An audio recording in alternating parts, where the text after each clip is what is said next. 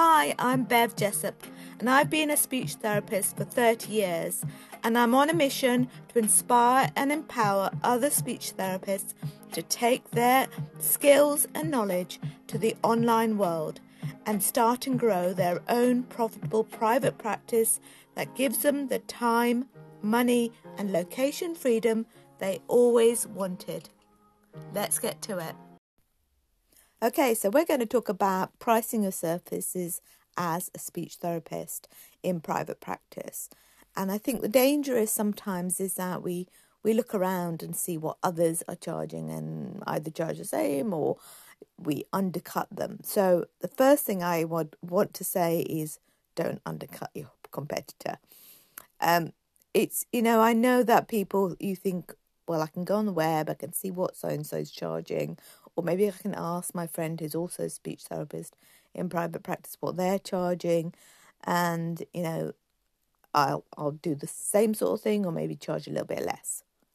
Okay, and really, you want to be unique. You want to stand out from the crowd. So why would you want to do the same as everyone else? Because you you have a unique way of doing therapy, and that's something that I feel that speech therapists think they have to be like everyone else because they follow a certain technique or um, a certain system or that sort of thing, which is fine that you you know you do that, but you also need to think that there's always your own individual spin on things. So I know that when I work with very complex cases, I could go down the core vocabulary route, for instance, you know, with AAC, but I don't. I look at the individual client and I have a system that I work with them, and it's not a patented system or anything like that, but it is just a way that I work with them. And so the way I am uniquely should be reflected in my pricing as well. So, step two is don't look at what your insurance companies are charging or what other, say, maybe locum agencies are charging. But because usually they're what they're charging is under the market value. So let's see if we can work out what you could be charging um, when pricing your services. So what I want you to do is get, grab yourself a piece of paper if you're not driving and sit down with a, a paper, pen and calculator. That'd be really useful. And let's see if we can work this all out together. Okay, now I'm going to choose figures that might be a bit more than you're expecting or maybe a bit less. But I'll just use this figure um, just to make the maths easy for me, really, although I will need a calculator.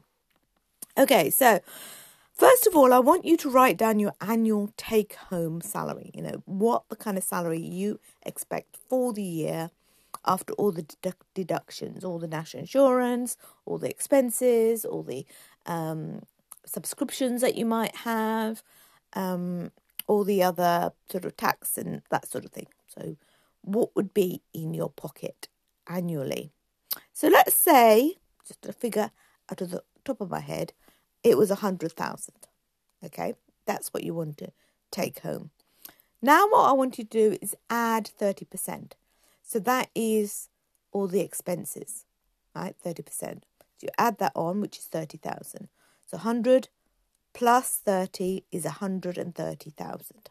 Okay? So that is your gross annual income, 130,000. Now I want you to think about the number of weeks that you're going to be working or you want to work. Okay, now I like to work only school holidays. Um, sorry, term, term time only, which is like 38 weeks. But let's round it up to 40, okay, just to make the maths a little bit easier and a bit rounder. Um, so, say if you wanted to work 40 weeks in the year, and that means you're having 12 weeks off um, in the whole year, which is like three months. That'd be amazing, wouldn't it? To imagine that. What would you do in those three months?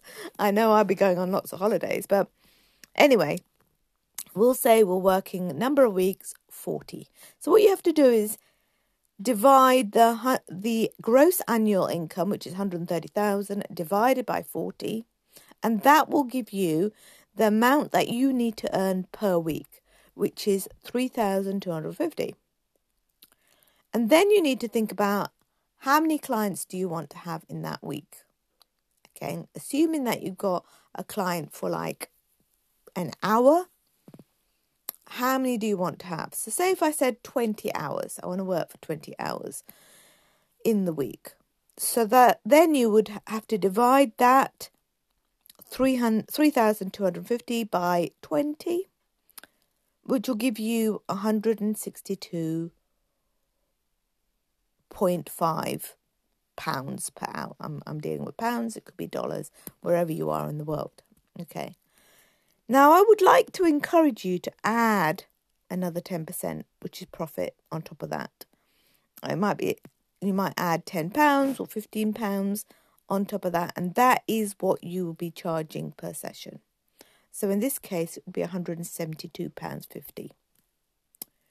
And it's really important for you to think that about charging that sort of price. Um, but it might also, you might be considering different ways of charging. Um, maybe you might be considering a package, you know, for a set of six sessions, or maybe you're putting some training in there. Maybe you're going to be having setting up a training um, portal for them to access. Um, maybe there's a consultancy fee that you want to add. So I've done different types of payment systems, if you like, um, depending on what I'm offering. So it's really important to know what you kind of offers that you might be putting out there.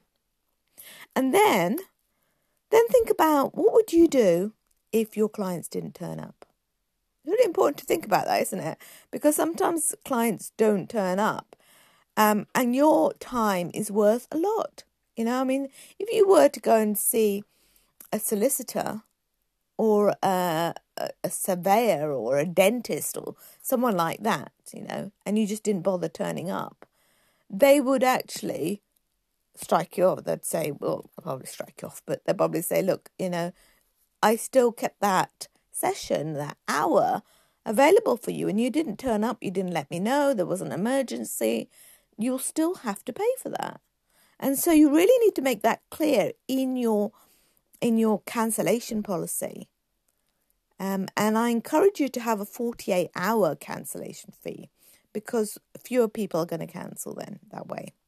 Send out the paperwork, make sure you got that informed consent, and you know also verbally tell them about your cancellation policy so they know in advance and this is this is also important for their for the relationship they have with you because when you when you go further into the relationship you know ask them for a testimonial and ask them you know what they found useful about the therapy process.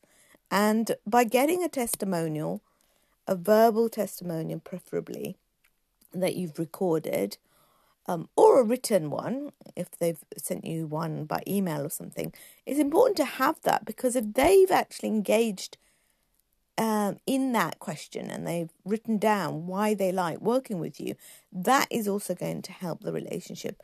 And it also helps you because you're kind of thinking, oh, you know, um, they value this therapy process and they don't mind char- being, you know, being charged X amount.